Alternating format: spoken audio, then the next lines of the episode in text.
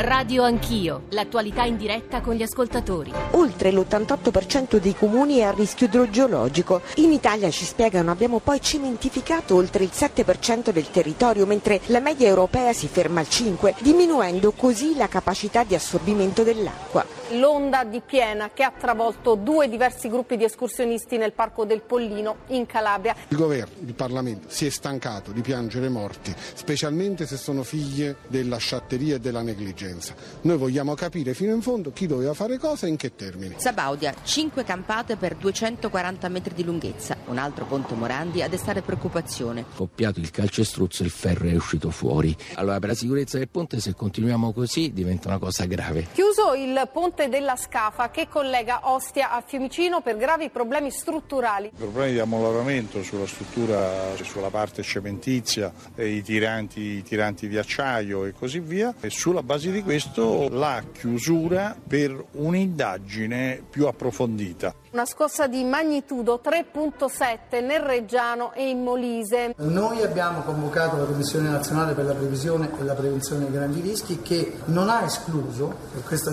sciame sismico in atto, che si possano verificare futuri terremoti. Stiamo facendo come governo una ricognizione di tutte le opere pubbliche che necessitano di manutenzione. La protezione civile ci dice che servono almeno 40 miliardi di euro per combattere il dissesto idrogeologico. Buongiorno, sono le 7.35, ben ritrovati a Radio Anch'io, al microfono Nicole Ramadori, lo avete sentito dalla nostra copertina, la piena del torrente Raganello che ha causato la morte di 10 persone, ma anche lo sciame sismico che continua in Molise, le scosse recenti in Emilia Romagna ci forniscono oggi l'occasione per tornare a parlare, per riflettere della fragilità del nostro paese, una fragilità, lo sappiamo, geologica e morfologica che rende il nostro paese predisposto al dissesto, predisposto alle alle frane, alle alluvioni, ai terremoti. Tra l'altro ieri è trascorso un anno dal terremoto di Ischia, siamo a pochi giorni invece dai due anni del terremoto di Amatrice, di questo ci occuperemo nei prossimi giorni, ma oggi analizziamo, cerchiamo di analizzare la vulnerabilità e il rischio idrogeologico del nostro paese e cerchiamo anche di capire, dopo tante vittime, dopo tante emergenze, se la consapevolezza e la cultura di noi cittadini rispetto ai rischi che, esista, che, esist- che esistono, ci sono, eh, cioè c'è, è aumentata questa consapevolezza consapevolezza non è aumentata, possiamo prevenire a volte alcuni di questi incidenti, sono fatalità o non sono fatalità. Avete sentito il ministro Costa nella nostra copertina, avete sentito anche la voce del eh, capo della protezione civile Angelo Borrelli che è con noi, a cui do subito la linea perché so- sappiamo che insomma questi giorni per lui sono particolarmente impegnativi e tra l'altro si sta recando proprio al, nelle gole del Raganello. Eh, dottor Borrelli, buongiorno, benvenuto. Buongiorno a voi. Buongiorno a tutti. Allora mi dia solo un attimo per ricordare il nostro numero 335 699 2949 per sms, whatsapp, riflessioni, dubbi, domande di voi ascoltatori. Sono sempre benvenuti. Allora Borrelli, eh, oggi sui giornali l- questa tragedia delle golle del Raganello naturalmente apre tutte le prime pagine e eh, torna spesso un concetto, cioè la tragedia di Civita forse si poteva evitare. Lei ieri ha parlato di evento prevedibile c'era allerta gialla, che cosa significa? Sì, c'era un'allerta gialla diramata dalla protezione civile regionale, significa che in eh, situazioni di questo tipo si possono avere esondazioni improvvisi di corsi d'acqua, rapido innalzamento dei fiumi, smottamenti, frane, ehm, sono una serie di effetti derivanti dall'evento che possono comportare anche la perdita di vite umane. Eh, la Calabria è particolarmente predisposta, voi ricorderete l'evento di Soverato del 2000 provocò il 10 di settembre del 2000 13 morti.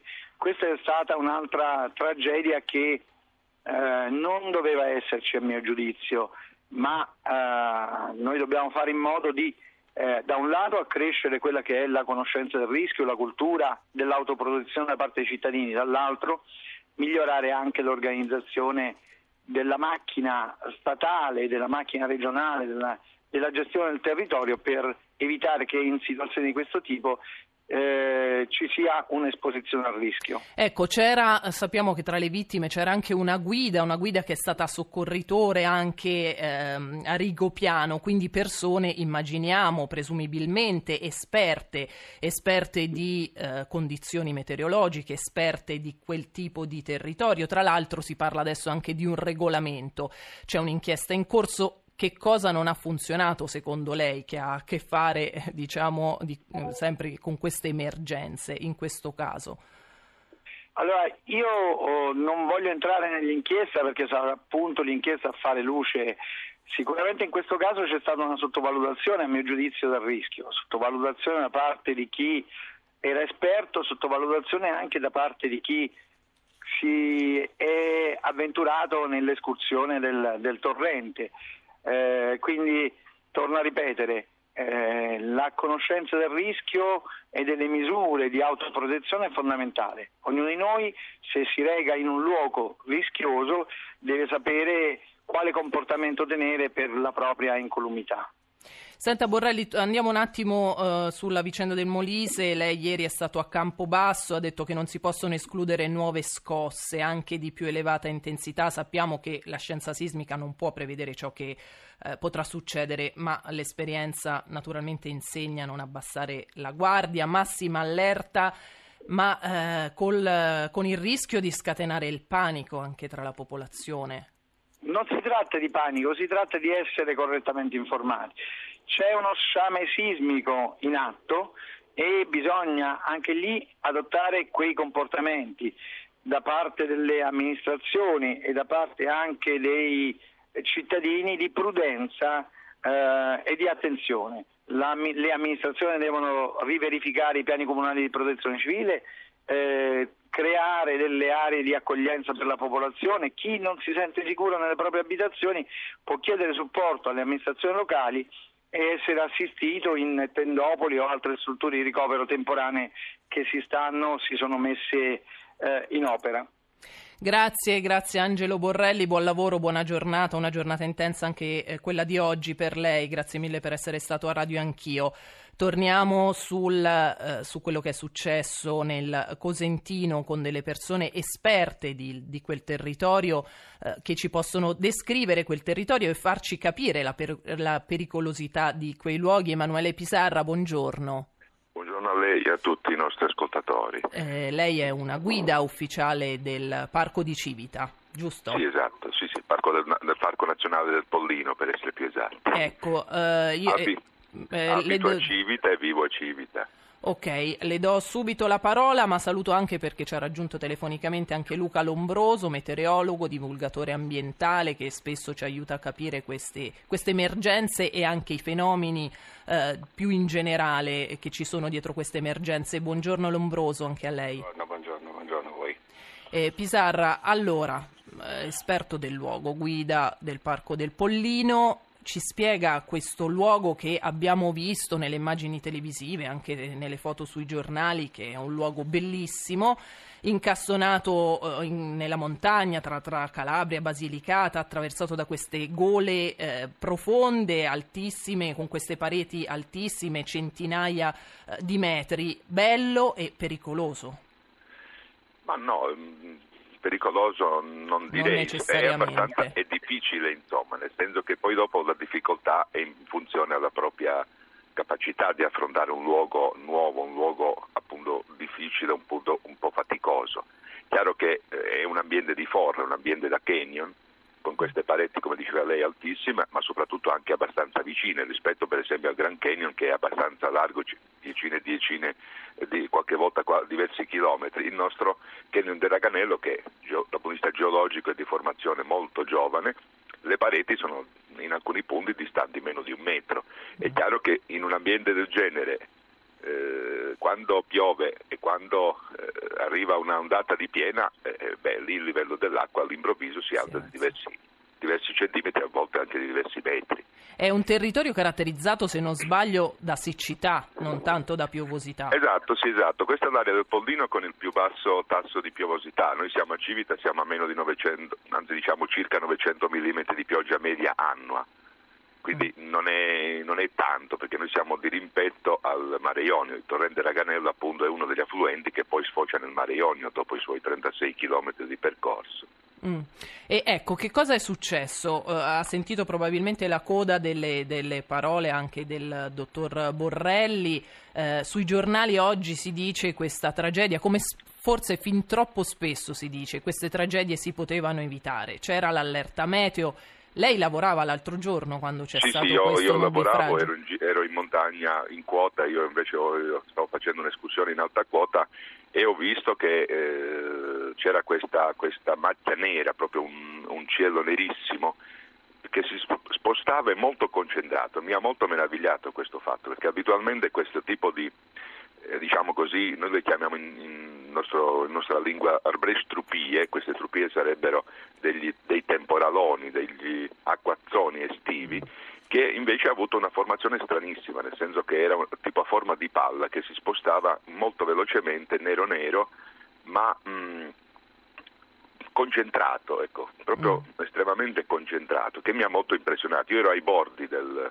del, di questa massa nera e vedevo un cielo nero-nero, vedevo tuoni, lampi, fumi, però da, da me, diciamo, a pochi chilometri di, di distanza, eh, neanche una goccia d'acqua, quindi questo è stato di sicuro un evento, a mia memoria, ma io ho chiesto anche agli anziani del paese, mm. una massa d'acqua così forte, eh, prima, eh, diciamo adesso in piena estate non è mai accaduta, queste sono più acquazzoni, cioè più temporali, più piogge.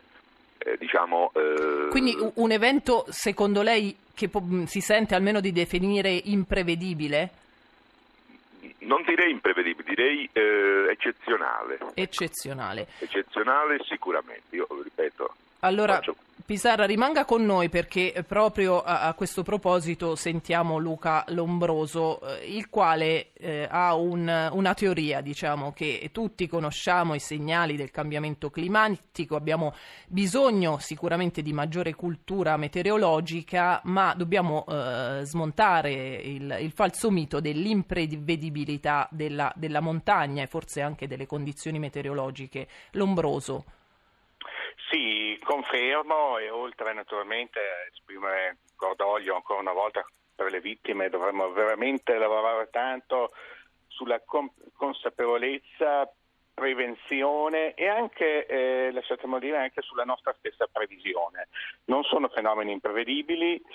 Personalmente ho abolito il vocabolo eccezionale non mm. perché non siano eccezionali fenomeni, ma perché stiamo vivendo una fase di una nuova normalità del clima in cui quello che avveniva in passato non vale più oggi, quindi dobbiamo essere sempre più pronti eh, a tutto, a fenomeni nuovi, a fenomeni che c'erano in passato, perché non è strano che un temporale sia molto estremamente localizzato, ma che divengano più frequenti, più intensi. Il mare è più caldo in questo periodo in Italia e in genere nel mondo, ma in Italia eh, l'estate non è stata assolutamente fredda come può sembrare, ma è stata appunto molto temporalesca perché fa troppo caldo. E quindi, eh, quindi proprio anche nelle mie conferenze sto lavorando molto su questo concetto, sulla resilienza, sull'essere pronti quando si intraprendono delle attività, perché non vuol dire che non dobbiamo fare nulla. L'allerta giallo, giusto è stato detto, c'era, riguardava tutta la regione ed è normale che sia così, ma non è che eh, per quello appunto si stia fermi in tutta la regione o in tutta Italia in queste situazioni qua. Bisogna essere pronti a cambiare il proprio comportamento, scorgere i segnali locali, a passare da condizioni di normalità a condizioni di emergenza e di autoriparazione, cioè di essere noi stessi la prima fonte del nostro soccorso. Aggiungerei che c'è uno strumento meteo straordinario che può usare anche il cittadino ed è il radar meteorologico. Eh. Ci sono in tutta Italia a quello che mi risulta eh, in, in, Calabria c'è, ma non è così fruibile per l'utente come è in altre regioni d'Italia, soprattutto nel nord Italia, nella mia Emilia Romagna, in cui ci sono mappe che uno può ingrandire su Google Maps praticamente, le, si può vedere proprio dove sta piovendo, come si sposta il temporale, perché sono fenomeni che avvengono, si chiamano alluvioni lampo, estremamente veloci. Inizia a piovere, la, l'onda di piena arriva dopo poche decine di minuti o anche meno e quindi non c'è il tempo, come per esempio in un'alluvione del fiume Pop, di allertare, che so, Ferrara che arriva sì. la piena, che arriva dopo due giorni. Certo. Quindi i tempi sono estremamente veloci, quindi c'è anche un problema anche qua di comunicazione, ma tanto si può fare con i mezzi tecnologici ah. moderni. Allora, eh, Lombroso, ascoltiamo un WhatsApp al 335 699 2949 e poi torniamo da Pisarra. Sentite. Il discorso è molto semplice, cioè quel sentiero è pubblico, cioè può decidere chiunque se andare o no, oppure ci vuole un'iscrizione, qualcosa, un permesso, uscire con una guida, perché se è pubblico purtroppo di cosa stiamo parlando? È stata un'imprudenza.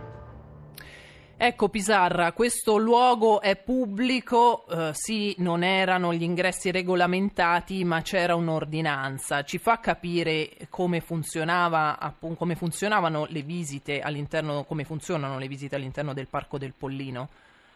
Ma è esattamente un po' come in tutte le montagne d'Italia, c'è una, una, un sistema di visite guidate e poi c'è un sistema di, eh, diciamo così, di auto fai da te, di esplorazione. No? Io vado sul Monte Bianco, se, se sono capace posso salire da solo, mm. se sono un ottimo alpinista e sono attrezzato, se non sono capace mi affido a una guida. Un po' la stessa cosa è accaduto su Raganello. Eh, quindi diciamo da questo punto di vista noi non, non siamo contrari. Però adesso si mette in dubbio proprio il fatto che, queste, che tante persone non fossero attrezzate, fossero addirittura in, uh, in ciabatte, in costume, sì, sì, sì. quindi forse questo Questa non è il comportamento corretto. Esattamente, perché in molti eh, hanno, hanno scambiato il, il, pezzo a valle del Raganello, cioè diciamo a valle, quando io dico a valle del Raganello diciamo per fare giusto un inciso. Le gole alte e le gole basse, eh, ci spieghi. Esatto, è fatto diciamo un po' in tre settori, le gole alte e le gole basse, e poi c'è un terzo settore che dal Ponte del Diavolo finisce, finiscono le gole e diventa una, una, delle tante classiche più o meno fiumare calabresi che va uh-huh. verso il mare.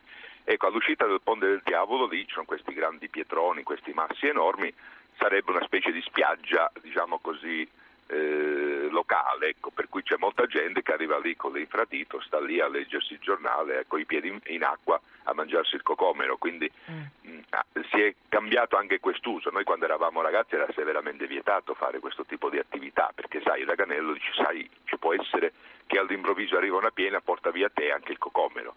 Ah, quindi, quindi la prudenza era più, di più uh, anni fa, diciamo? Sì, sì, è stata uh, storica. Mia mamma ogni volta che io dovevo dire che andavo da un'altra parte poi andavo nel Raganello perché altrimenti passavo una giornata d'inferno perché nella memoria collettiva della comunità c'è stato un, un, incidente simile, ma non di tante persone, è morto un solo signore, uno studioso tedesco negli anni 50 sì. e quindi ne, nella comunità era rimasta in memoria questa che il Raganello era pericolosissimo, che era eh, difficilissimo, eccetera. Poi noi da, da studenti, da, da, alpinisti, da appassionati di montagna, abbiamo cominciato ad esplorare in lungo e in largo, abbiamo cominciato a i primi, scrivere i primi libri, le prime eh, interviste, i primi articoli e ora lì divenne forse il canyon in Italia tra i più conosciuti, eh, frequentato tantissimo, anzi io devo anche ringraziare cioè, un po' così, come si dice, la sorte perché se questo incidente fosse accaduto il giorno di Ferragosto o già sabato questo fine settimana sarebbe stata una strage. Senta, ma lei è d'accordo nel, nell'eventuale chiusura di questi siti, di, di questi luoghi, in, quando ci sono condizioni meteorologiche avverse, quando ci sono allerte? Esattamente, sì, sì, sì, sì, sì. questa è una cosa eh, diciamo gravissima questa volta perché appunto io avevo suggerito già da, da qualche giorno al mio sindaco di, appunto, di emettere una ordinanza di chiusura temporanea, momentanea, no? Ah. perché visto che eh, al primo pomeriggio ci sono questi acquazzoni tremendi, bisognava stare attenti a dire guarda è meglio evitare di andarci. Eh, poi dopo questa volta è stata, io a differenza del dottor Lombroso, ehm, il termine eccezionale lo uso almeno in questa occasione perché ehm, io ho cambiato percorso quando ho visto eh, il tempo che si stava diciamo, peggiorando e ho visto questi nuvoloni che venivano nella, nella, mia direzione, ho deciso di cambiare percorso perché appunto mi sembrava più prudente andare via. eh, non tutti questo hanno caso fatto questo, questo ragionamento. Eh, siccome siamo, eh, abbiamo pochi minuti, mi faccia tornare proprio da Lombroso. prego. Sì, con lui sì, volevo sì. approfondire un dato interessante che eh, Pisarra ci ha detto, questo, il fatto che una volta ci fosse più prudenza rispetto ad oggi, anche se probabilmente il clima una volta era più clemente. Quindi Eh, questa questo- cultura della prevenzione non, non funziona un granché lombroso. Questo è, è vero, siamo un po' andati indietro perché eh, siamo abituati noi ormai a vivere in ambienti, tra virgolette, apparentemente, in realtà sicuri, protetti, climatizzati, caldi d'inverno, freschi d'estate e abbiamo perso un po' il contatto con la realtà. Eh, anni fa in montagna a fare certe escursioni in certi posti ci andava chi era veramente appassionato, preparato, con la dovuta prudenza, come ha detto giustamente, cambiando percorso in caso di segnali. E questo è il punto. I divieti non credo che funzionino molto. Eh, anche da appassionato della montagna, quando vedo i divieti di fare attività di sci alpinismo, escursionismo, alpinismo, anche qua nei miei territori ne sono capitati a seguito di alcuni episodi, divieti, ordinanze di divieto di andare in montagna, credo che sia negativo da tutti i punti di vista. Eh, serve eh, lavorare sulla conoscenza, sulla preparazione, che so, distribuire Deplian alle persone che sono semplicemente al mare, che un giorno decidono di andare in un posto dove appunto le, sulle infradito sto facendo delle battaglie anche con i miei stessi amici, secondo me andrebbero quelle sì abolite, proibite forse no, ma abolite perché sono pericolose anche camminare sul marciapiede. Ecco, non me ne vogliono i venditori di infradito, ma ci sono altri tipi di ciabatte e di scarpe. Eh, sull'avere un minimo di eh, cose da proteggersi, sentivo le persone che eh, alcune che non erano neanche, credo neanche ferite, ma che erano infreddolite quasi ai limiti de- dell'ipotermia. Eh, ecco, anche in piena estate io ho sempre con me una leggera felpa, qualcosa da proteggermi, una cosa banale, costa 3 euro, ma che tengo con me anche in bicicletta, è una coperta termica di emergenza, quelle che usano anche i soccorritori, per intenderci, si prendono nei centri commerciali, online, Sì, sì, eccetera. certo. In caso di bisogno protegge e può servire. Senta Lombroso, i nostri ascoltatori al 335 699 2949 ci chiedono di spiegare che cos'è l'allerta gialla, perché un ascoltatore dice da noi a Genova l'allerta gialla è quella minima, significa mh, essenzialmente che piove. Eh, dove è accaduto il fatto, cioè eh, si riferisce alle gole del Raganello, c'è una scala diversa di pericolosità? Sì, ecco, diciamo c'è una scala diversa di pericolosità negli allerta meteo che premetto non vanno mai sottovalutati. Allerta gialla, allerta arancione, allerta rossa. Naturalmente allerta rossa uno capisce, è la condizione in cui Peggiore. eh, peggiore, in cui assolutamente non bisognerebbe fare praticamente nulla, stare in zone protette. Allerta arancione è già una situazione pericolosa o molto pericolosa, allerta gialla è una situazione in cui ci dice che le condizioni possono eccedere appunto dalla normalità e in qualche caso ci possono essere fenomeni anche di un certo tipo come quello che purtroppo ha avuto. No, un normale che- cittadino, un- non addetto ai lavori, come fa a capire il grado di pericolosità a seconda dell'allerta, quindi se è diversa da luogo in luogo- a luogo? Nei vari siti della protezione civile, dei centri funzionari regionali ci sono le- elencate le caratteristiche dei vari, dei vari allerta meteo, eccetera. Ecco, aggiungerei però un piccolo particolare che lo lancerei in modo propositivo. Gli allerta meteo devono essere unificati in tutta Italia. L'allerta meteo è diramato in modi, grafiche e anche significati diversi in Calabria, non dico rispetto all'Emilia Romagna, ma rispetto alle regioni che sono di fianco. E questo per un turista che viene da un'altra regione è una difficoltà. Eh, è l'unico paese al mondo in cui avviene questo.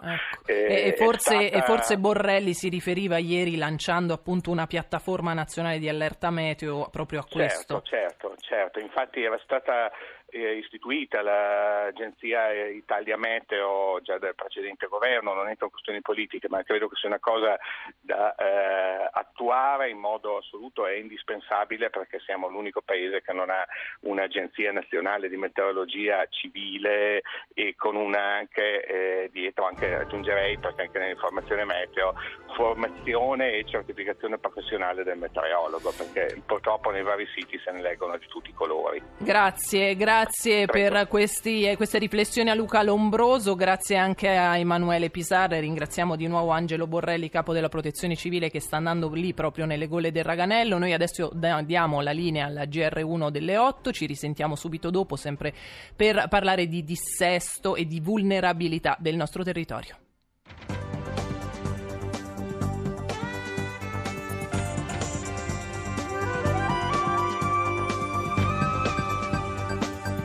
Rai Radio 1.